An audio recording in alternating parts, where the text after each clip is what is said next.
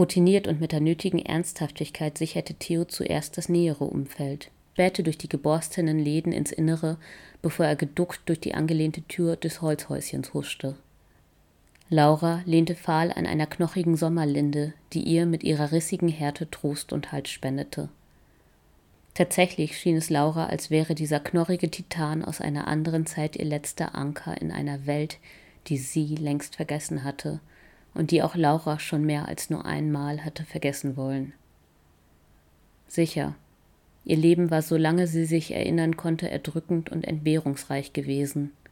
Doch Wotan hatte sie in den neunten Kreis der Hölle gestürzt, ohne auf seiner abartigen Reise durch ihren Lebenswillen eine der Stationen auf dem grausamen Weg auszulassen. Nachdem er sie psychisch und körperlich gebrochen hatte, war er sich ihrer so, so sicher gewesen. Niemals hätte er für möglich gehalten, dass sich sein Haustier gegen ihn erheben, ihn demütigen und bloßstellen würde. Mit grimmiger Zufriedenheit drehte Laura den abgegriffenen Schlüssel mit seinen kreisrunden Vertiefungen in der Hand.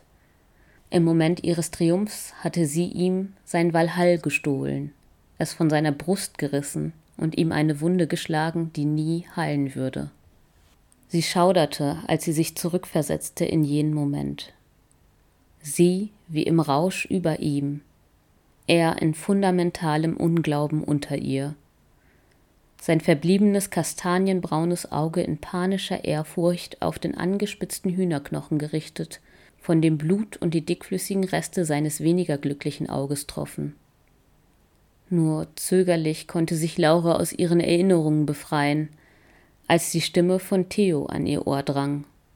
Ich habe an der Rezeption nachgefragt. Das Zimmer ist noch nicht ganz fertig. Wir können aber schon einchecken.